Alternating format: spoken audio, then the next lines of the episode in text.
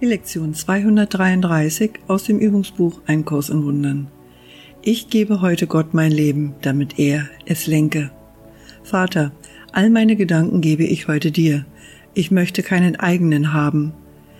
An ihrer Stadt gib du mir deine eigenen. Ich gebe dir ebenso alle meine Taten, auf dass ich deinen Willen tun möge, statt nach Zielen zu suchen, die nicht zu erlangen sind, und Zeit mit nichtigen Einbildungen zu verschwenden. Heute komme ich zu dir. Ich will zurücktreten und dir einfach folgen.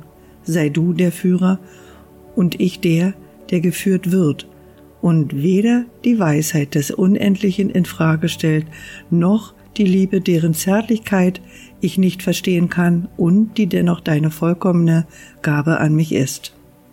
Heute haben wir einen Führer, der uns leitet, und während wir gemeinsam gehen, wollen wir ihm diesen Tag geben, ohne irgendeinen Vorbehalt.